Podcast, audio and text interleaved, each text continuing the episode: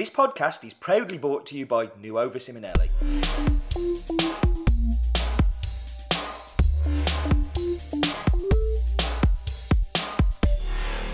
Hello and welcome to Tamper Tantrum, of course, brought to you in association with Nuova Simonelli.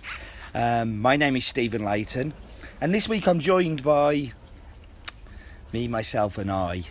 Um, Jen came up with this crazy idea that I should do a monologue of. Um, I'm currently in Bolivia. Uh, Bolivia is somewhere that is incredibly close to my heart. Uh, if any of you have seen my Tamper Tantrum presentation, please come watch my Tamper Tantrum presentation um, on Bolivia. Uh, I'm properly in love with this country. I've been here every year since uh, 2006 and continue to make what is an arduous journey. Um, it really is a difficult place to get to. For me, Bolivia is all about logistics. So you can start with the first logistic of getting here. Um, I left my home on lunchtime on Tuesday and I got here two o'clock on Thursday morning, which yeah, it's a bit of a marathon journey. There were a lot of long layovers in there, to be fair, but you can't get here directly from uh, anywhere in Europe. Um, you really have to go through some hoops to get through. So I went via Bogota and then via Lima, uh, and then to get here eventually. Um, and that's the first logistic. Like getting to La Paz is a real, real effort. And then you've got your second logistic of getting from La Paz to where the coffee's grown, because La Paz is like 4,000, 4,500 metres above sea level. No coffee's going to grow there. Um, it's very cold. And um, so you have to get to the coffee grown regions. And, and, and I'm you know, looking to get to Coroico. Not to Coroico, sorry. Coroico is the first place that you really find coffee after La Paz. Um, but I'm looking to get to Caranavi. And Caranavi is around about 160 kilometres from La Paz, which sounds pretty much nothing. Um, but it's on some of the worst roads in the world. I mean, Bolivia's roads, I think, are as bad as I've seen anywhere else in the world. Uh, steep mountain climbs, you know, uh, roads still being constructed. Um, the first part of the journey from La Paz to Coroico, um, up until 2003, you couldn't get here without going on a road called the Death Road. The Death Road has took more fatalities per capita or per, per user of the road than any other road in the world. Um, uh, many, many deaths, uh, still deaths on that road because it's still open. But in 2003, they built a new bypass road which gets around that. That only gets you to Coroico. Um, I choose not to use that new road. Whenever I come here, I do a cycling tour. Um, so it's downhill mountain biking from La Paz um, all the way down to a town just outside of Coroico. And then uh, the kind people that look after me when I'm here, who I buy the coffee from, then come and pick me up from there and drive me the rest of the way. And that pers- that part is more scary than the going down Death Road on a mountain bike with sheer drops of 200 metres. Uh, and it's more scary because that road isn't finished yet, it's still being built. Uh, last time I came here, it took me six hours to do about 60 kilometres um, because of that road being just people can't get past. Uh, it's just in you know it's intense um, to get through, and then you get to Caranavi, um, which is a, a, beautiful town, but it's the, there's not like restaurants or hotels. I'm very lucky the people I buy from have some rooms that we can use at the mill. Um, so uh, I stop in what is a very very comfortable room. Um, and yeah, that, that's pretty much what I do here. I mean, the history of Bolivian coffee is super, super interesting.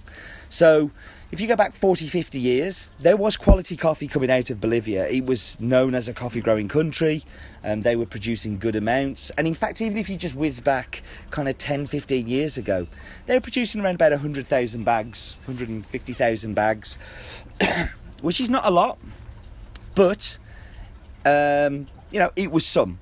Uh, this year they're looking for around about 25,000 bags uh, if they're lucky. You know, they're aiming for that. There's no guarantee that they're actually going to get there. So, yeah, there's been a massive drop in production. Um, there's also been huge problems with government and with uh, the people that have run this country. Um, I'm not a massive supporter of Evo Morales, who is the current uh, incumbent in office in Bolivia. Um, Evo Morales comes from a background of being a coca grower. He was the president of the coca growers, like trade union, if you like. And um, the first thing he did when he came to power was kick out all of the US who had their war on drugs, um, and kicked them out, kicked all aid out, and coffee was benefiting from an awful lot of aid. And then really just said, I don't really care about coffee growers. Uh, I want you all to grow coca uh, and I'm going to make it super easy for you all to do that. Coca is legal to grow here. Coca is just a leaf that is chewed, uh, used in a lot of food products. Um, I've seen it used in a beer. In fact, I had a gin and tonic made with it last night. Um, tea, but it's you know when it's not turned into marching powder, then it's it, it's incredibly you know it it has historical use here, and it's something that um, it's traditional. So, but the increase in coca production has meant a decrease in coffee production. Coca gives you four harvests a year. Coffee gives you one. Coca will give you co- production within the first year. Coffee will take three, four years to do that. Coca is very resilient as a plant.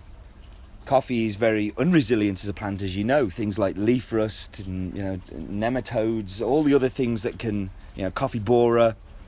There are all sorts of pests and disease that can attack coffee. And there's a big market for coca here as well, so it's very easy to sell. You don't have to have buyers spread all over the world to send it to. So the temptation has been for people of Bolivia to rip out their coffee plants and plant coca plants. And you think, oh, that's okay, they're allowed to do that. And they are. It's completely their thing.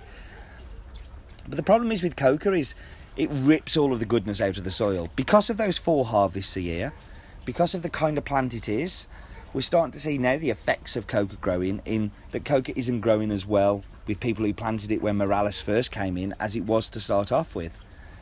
The increase in the market has meant that the, the coca price that was going up up until about, about two years ago has now started to drop. So people are getting less money for the coca that they're planting. And we're seeing a world coffee shortage, which is meaning that coffee prices, and particularly specialty coffee prices, are on the up. So you're seeing this real transition happen, but then you've got that four year lead up to plant coffee. So that nobody wants to plant coffee.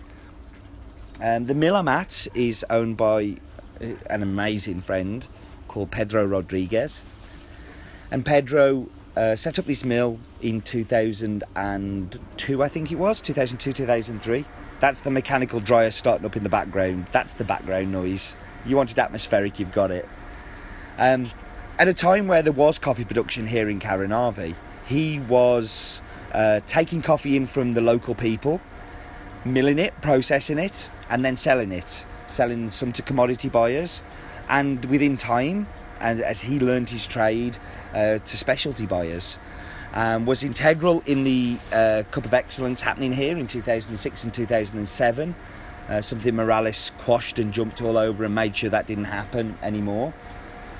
But Pedro was getting these great lots in, um, really good coffees, and selling them on to specialty buyers. But the problem is, is those guys don't have the skills or the ability to combat things like leaf rust.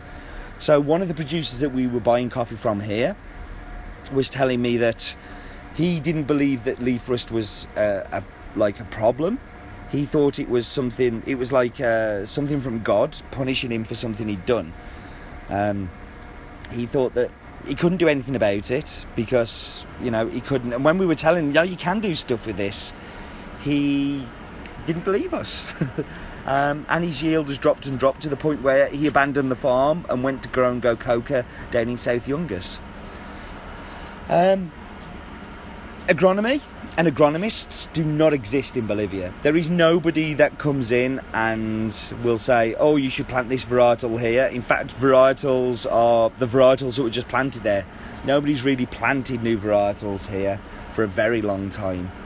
Um, and again, that's just lack of access, lack of education, lack of access to education um, to do with coffee growing. They're just doing what they've always done and hoping that that's enough to get by, which is proving that it's really not.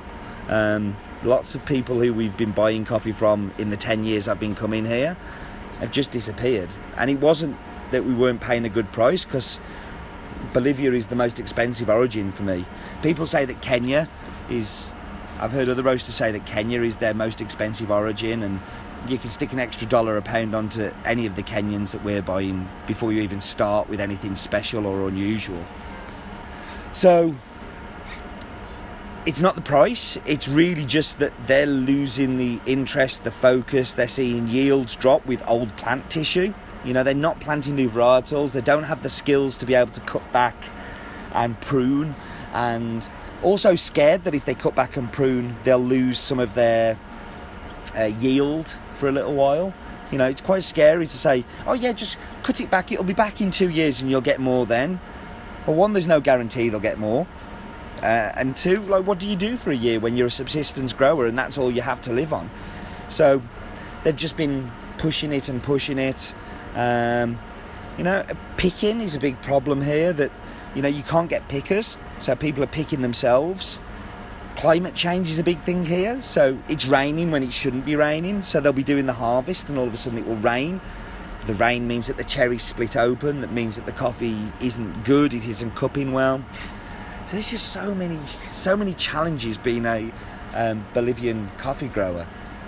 We've tried to do some things here. So with Pedro, we've been part of a program called Sol de Mana, which means it, it, it's basically if you sign up, you'll get agronomic advice. So the money that me and other roasters have put in have paid for a agronomist, to come in and to give advice about things like leaf rust, things like pruning, things like harvesting, um, soil types, you know, really just uh, things like fertilisation.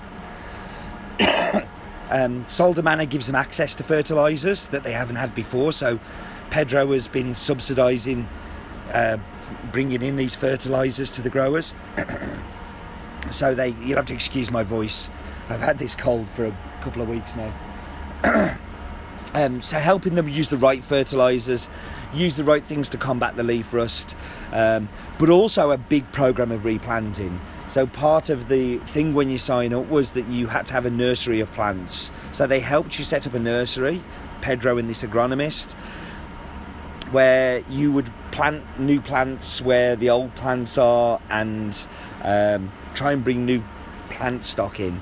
And you would get lots of help and advice and, um, and the experience that Pedro has of doing that.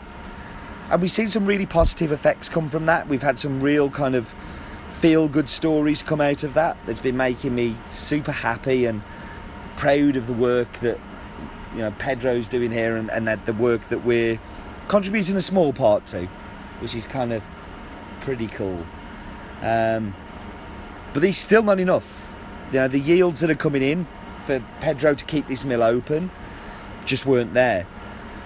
So the other thing that he's done is that he's planted uh, his own farms. He's actually bought eight farms now, seven or eight. I'm losing count. He's got that many, but there's two in um, an area which uh, is called Santa Cruz, which is a big city, the other side uh, of La Paz, uh, the other side of the country, um, which is a lot lower and not traditionally coffee growing regions. The village that they've uh, set up the farms in have never grown coffee and aren't. No, this is the first farms that they've seen. But we cut some of the results uh, this morning actually, um, and they were tasting really good. That's in its second or third year, so very small yields. Um, and then there's the five uh, five farms here in uh, Caranavi, which um, have got interesting varietals planting. So red and yellow Bourbon, which I've never seen in Bolivia. You've got Catuai, Caturra, Tipica. We've seen some geishas. We've seen uh, some Javas, some uh, Ethiosar, um, a Kona geisha, which I've never heard of and scares the heck out of me. But apparently, that's an experiment that they're doing here. Um, all on their own farms, so they can keep this mill open and keep the people who are working in the mill working um, and keep his investment there. Um, it's absolutely amazing the work that, that's been going on here. It's so impressive and, and, and so kind of fulfilling to see the, the difference that, that you know it's making. Um, and I've kind of been coming here and seeing the farms grow up. So I was here in the first year when they were just clearing the land and getting it ready for planting. And then came the next year, and you know you're seeing the seedlings kind of in the ground and starting to kind of grow, and then the first flowering and the first harvest. And now we're really seeing that ramp up, and and, and by 2018 they're going to be all at full production, uh, or even the new farms that they've brought in, and we're going to see all these amazing varietals come through. You know, something that will hopefully keep Bolivian coffee alive. And um, I know, you look at this country and it has hardworking people that want to tend the land. Now, this is unusual. You go to El Salvador or Guatemala, everybody wants to work in an office, but these are farmers, they're people that want to work with the land. You've got altitude. Boy, have you got altitude. You know, you've got great weather conditions, you've got volcanic rich soil, apart from where the coke, you know, coke has been planted. And I just think, like, with a little bit more encouragement and a little bit more success stories, like seeing Sol de Mana, stuff like Pedro's Farms, seeing high prices to be paid, seeing more buyers come to Bolivia, um, then we can only, you know, we can only reap the rewards of that going forwards for as a specialty coffee industry, because Bolivian coffee was great. Um, now, I don't know many people that bother. I don't know many people that stock it, and that just kind of makes me sad. You know, it's a hard country to get to, as I've already said. It's a hard place to get to the coffee growing regions. It's even harder getting it out. You know, you're living in a landlocked country here that doesn't have um, doesn't have a port, so everything has to go through Chile. Um, and the relationships between Bolivia and Chile uh, are a little strained at times. So sometimes the border just closes and containers get stuck there on the on the uh, on the border until they decide to open it again. And then you've also got um, the you know the problems of getting it through the Panama Canal. So for for Europe, you know, you're the wrong side of the ocean, so you've got to take it up through Panama and then across the Atlantic. Um, to you know the European ports, which again just makes it a long, long process. You know, we've we've had containers take 10 weeks when borders have been closed and different shipping lines we've had problems with and, and all of that. And then you have the problem with the drugs. So you have the problem with the coca leaf, which means that when it gets to Tilbury in the UK, that container gets an awful lot of attention. X-rays, I've had them unloaded and reloaded, then unloaded again and reloaded, which is all extra cost you just kind of think, why bother? Like, why go to all of that effort and hassle and strain when, you know, there's great coffee in Panama, El Salvador, Africa. And I just think, well, I don't know, the coffee world without Bolivian coffee would just be a sad, sad place. I've just spent the past few days cupping the hell out of tables and just thinking, if this coffee didn't exist, what would we do? It'd be so sad. So, what's the future like for Bolivia?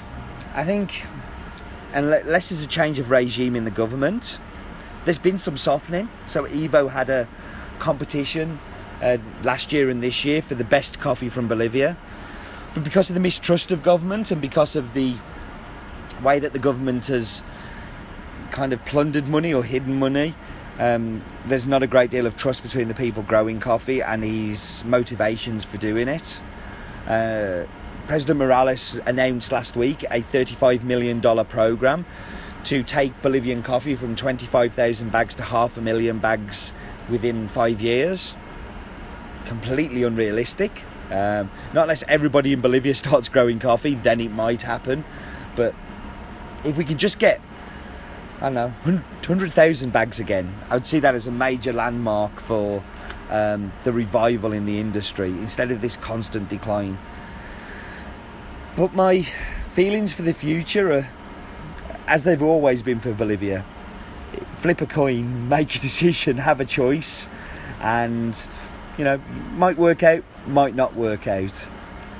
But I know that for as long as I'm getting the coffees that I've been tasting this week in this country, then I'm going to keep coming back and I'm going to keep trying to buy it and keep trying to, I know, promote it and I know that customers that we have love it, um, and yeah, it's it's it's it's just we have to keep working at it. So before I sign off, um, I'm just going to finish on a story, and this kind of really encompasses uh, the whole mess of Bolivia. So in 2007, I was a member of the Cup of Excellence jury here in Bolivia. Um, it was here in, uh, actually, no, it was in Coroico. Um, and in Coroico, we were stopping in this amazing hotel um, and we cup these coffees, as you do at a Cup of Excellence. And all the way through, I was finding this one coffee that I was absolutely loving. I was adoring. It was really good. Um, but it didn't make it through to finals, through to the top 10, but it did make it through to the auction. So um, we went to the award ceremony, and I'm at the award ceremony, and I'm in this greenhouse, and gringo like me doesn't b- bode well in Bolivia.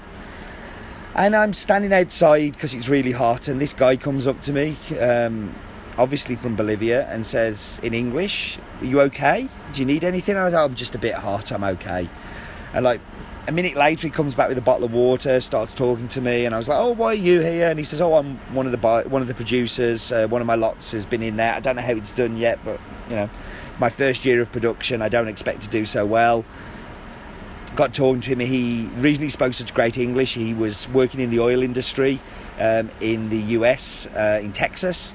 Um, and was Texas educated. He went to university there. Comes from a a fairly well-to-do family, so he was lucky enough to be able to be well educated and get a good job. And really enjoyed the conversation with him.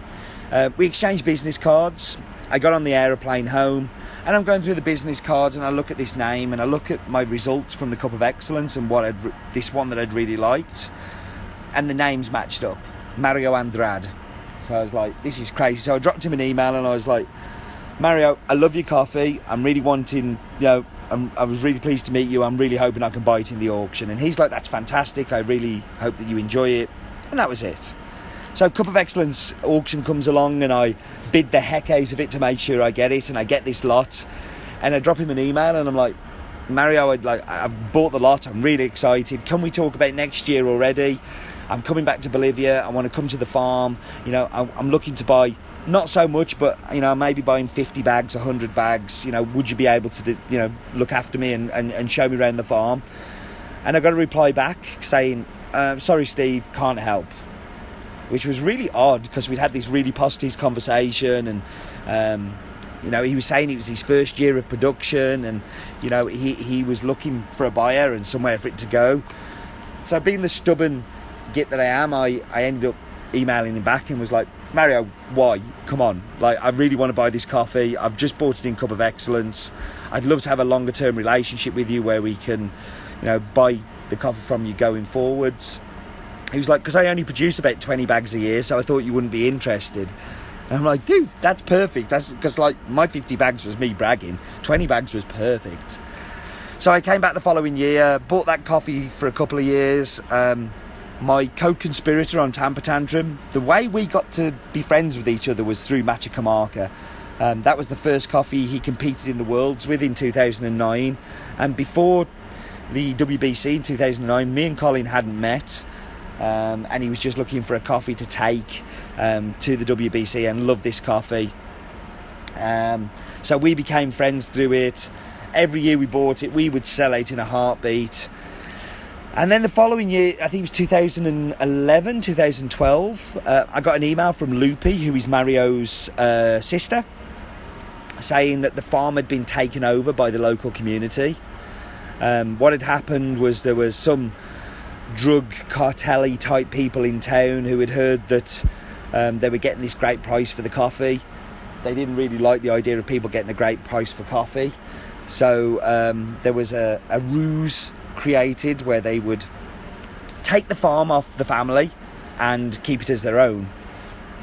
Lupe went through a two year battle through the courts um, with the government, which again, I don't, I don't dislike the government, but I'm, I wouldn't say I'm their greatest fan, so I can imagine that's a difficult process. But two years ago, she got the farm back, which is amazing. Um, it's been a very long haul. The, the whole house was ruined, it was turned upside down, the farm was unkept, nature took back over, lots of the trees were ripped out. So there's been a, a period of trying to cut back, see what's there, trying to get the farm back on an even keel. It looks like this year we're still not going to get a harvest from it, which is this is the third year of having that farm back, or third harvest, which again doesn't hold out a lot of hope for me.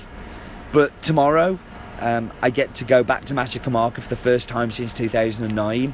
Uh, we're going to go and visit Lupe, and we're going to record a little bit of video that we're going to show um, at Tamper Tantrum in New York, just to kind of wrap up this whole Bolivia loving that I have.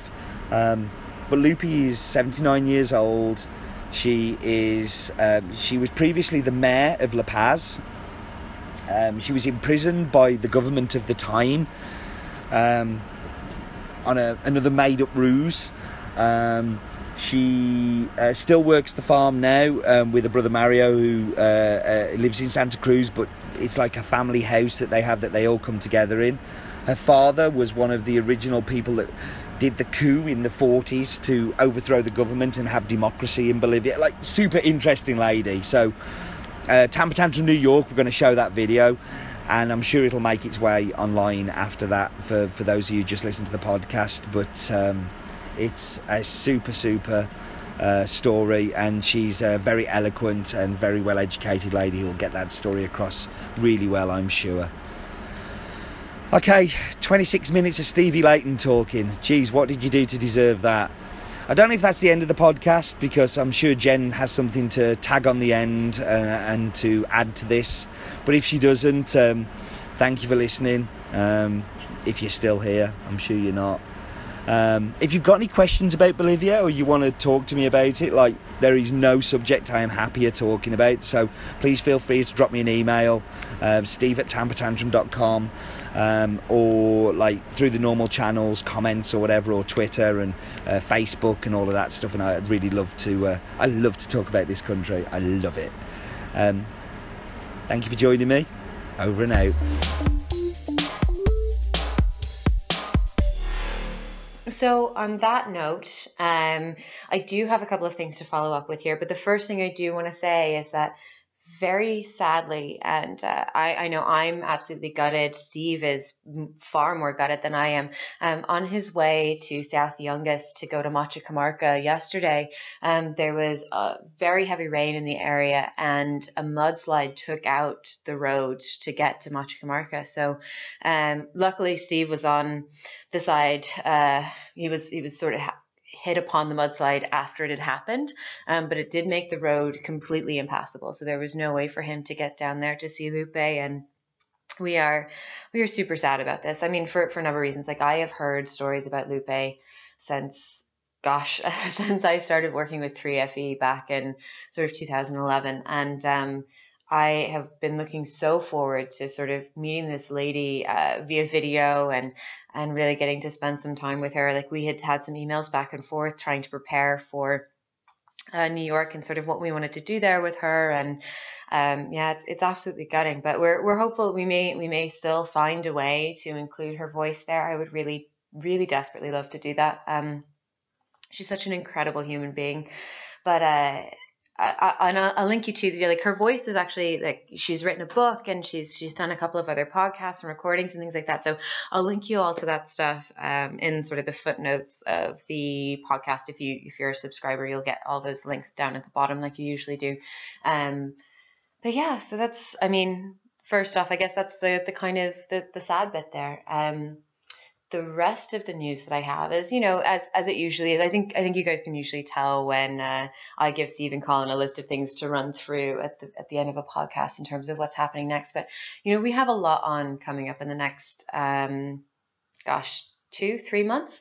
Uh, so we're, we're coming to New York. You guys are already well aware of that. We've released our amazing speaker list. I cannot wait to get this group of speakers together. Like we are sort of already having our back and forth and our chats about, you know, sort of presentation preparation and stuff like that. And I'm really excited about the work that is, that is going on in preparation for New York. So, um, it's going to be really amazing.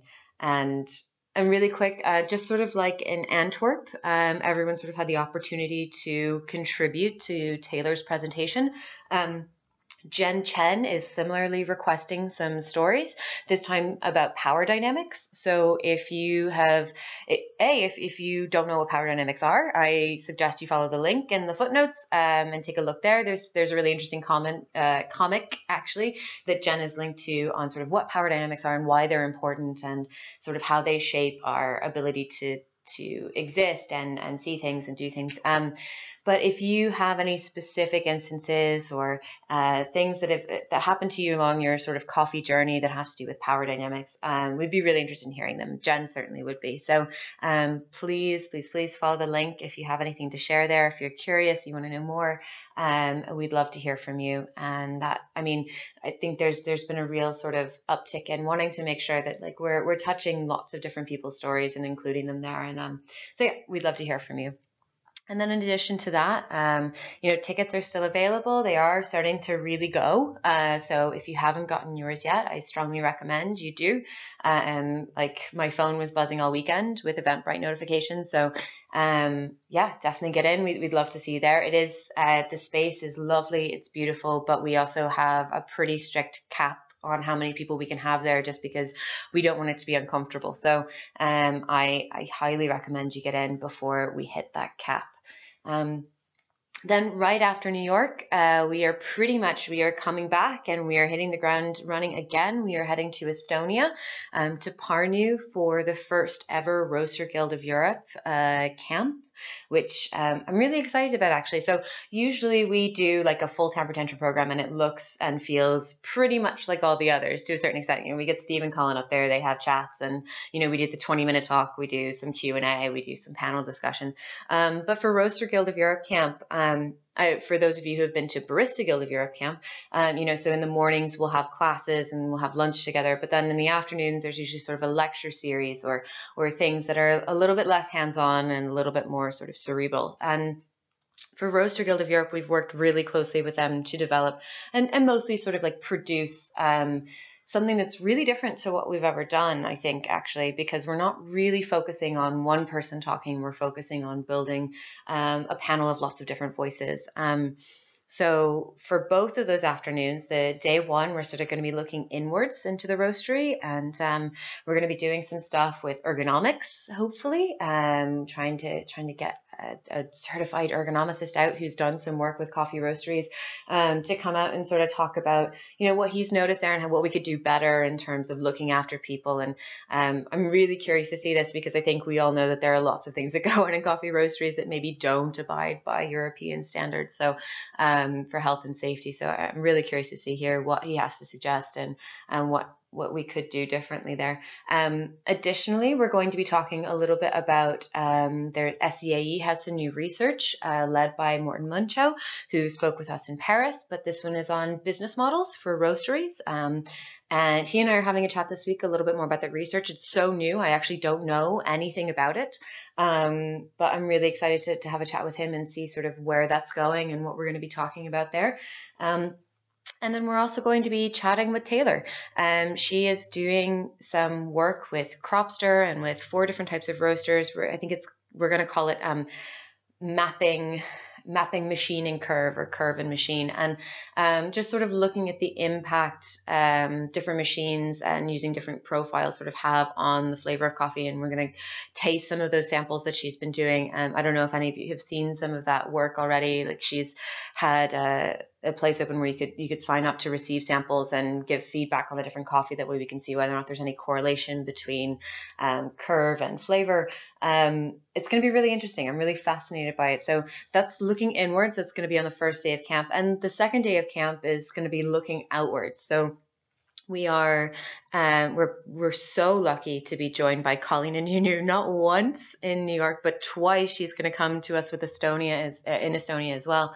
Um, and I'm super excited about this. And we're also going to be joined by Sarah Moroki, um, or Morochi, and I'm terribly sorry, Sarah, if I've completely botched uh, the pronunciation of your name. But we are we are going to be looking at things like green buying ethics, stories from origin, uh, trading models and certifications, and just sort of talking about sort of the things that we do outside of the coffee roastery uh, when we're building relationships and when we're developing uh, developing those relationships and and sort of existing in the world beyond. Um, and in addition, we're also going to take a look at sort of, you know, what comes after camp for Roasters Guild of Europe and also for um, for personal education like CDS modules and things like that and sort of education as it's evolving now with a new unified organization.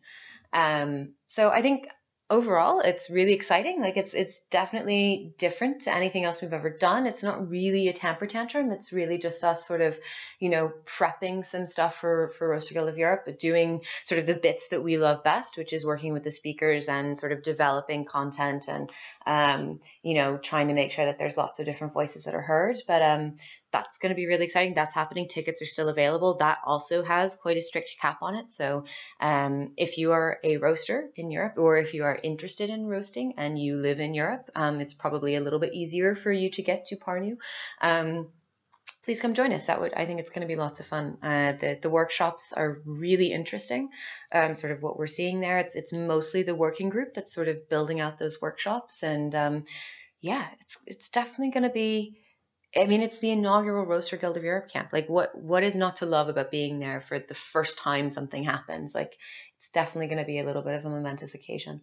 Um, and then directly after that, pretty much, I mean, I guess we have about of a month, about a month's downtime in between. Um, but we are returning to Manchester for our yearly sort of collaboration with Cup North, um, who this year are not just putting on Cup North as we know it, but are actually putting on the Manchester Coffee Festival, um, which I think is really exciting. And um, I had a site visit a while back, and we're in a different part of Victoria Warehouse this time, and it is absolutely gorgeous. just amazing warehouse space. It is is so beautiful, um, and I'm really excited about what we're doing there. It is again totally different to anything else I think we've ever done.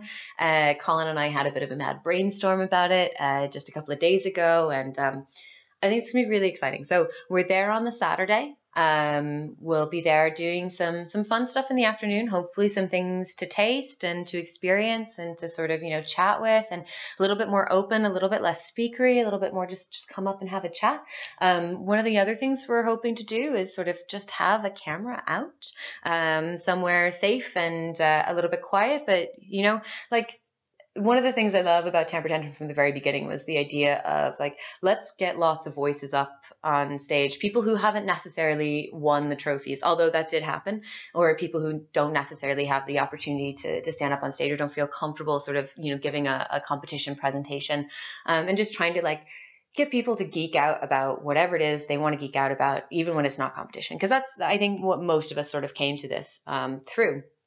And, uh, we're hoping to do that in Cup North in a different way. So we'll have a camera set up. You come in and you geek out. You have a rant. You tell us what you love. You tell us what you hate. Um, what's really bugging you. What you really wish would change, or what questions you have. And um, we're hoping to make a compilation from that that we'll be able to share with everyone. And and maybe it'll be a way in which we sort of source um, so our next speaker. So you bring an interesting idea, and uh, maybe you don't necessarily already have a platform, but let's give you a platform. So um, keep an eye out for that. It should be really interesting. We are working on the logistics of that now, but I'm hopefully we'll be able to announce some more about that soon. Um, and then in the evening, probably doing something uh, again a little bit more different. Like I think. Um, so during the day, because Cup North, uh, Manchester Coffee Festival, excuse me, is sort of such a um, it's it's such an interesting show because it's not really just for industry people. It's it's actually quite consumer focused and uh, and it's very local feeling as well, right? It's it's like sort of the north of the UK and like you know, looking at like all of the beautiful things and all the cool things that are happening there, sort of outside of the metropolis that is London. Um, that so during the day it'll be quite consumer focused but in the evening that's when we're going to sort of again turn inwards maybe look at some some things that are a little bit industry focused and again maybe not do so much in terms of you know 20 minute talk 20 minute q&a whatever but more panel discussion more a little bit fun a little bit casual hopefully have some beer hopefully have some food hopefully you know and just just have fun really because that's kind of what we've been about for a long time like geeking out and having fun and and whatever. And and I think this year for us has really been sort of looking at coming back to who we are and just going for it, you know. Um anyway, that's probably more of my voice than you expected or wanted to hear on this podcast. Um, that is what we are doing through the end of the year. We are also starting to talk about next year a little bit, so hopefully we'll have some information to share with you there too. Um, things are taking long, but you know, as always, we are we are growing and learning and changing and, and doing our thing. So if you have feedback, we would love to hear it. I know I would love to hear it. Um, sometimes I feel like I operate in a little bit of a in the dark sometimes because like you know you get you get Facebook likes, you get this, but like I don't know, like what do you guys want to hear? What do you want to what do you want to dig into? Um, and we're looking at changing some things up with the podcast and changing some things up with the events that we do, but you know, mostly just in the name of having fun and you know keeping it exciting and new and different for us too. So if there's anything we can do that uh, you would you would find really interesting or you would love to see happen in the world of coffee that isn't already happening, please just you know give us a shout, drop us a line, hello at tampertantrum.com. Um, is where you can find us. I think also idiots at tampertantrum.com as well, which is a throwback to the days of your your old days. Anyway, um, I haven't had enough coffee yet this morning, and I would like to get this out to you guys as soon as I possibly can. So, thank you very much for listening, not only to my voice for a good solid 15 minutes, but to Steve's voice from Bolivia for half an hour. Um, hopefully, you enjoyed this, and if you didn't, tell us why. If you did, tell us why. Um, we'd love to hear from you.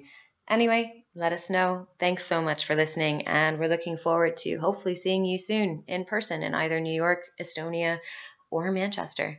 Over and out.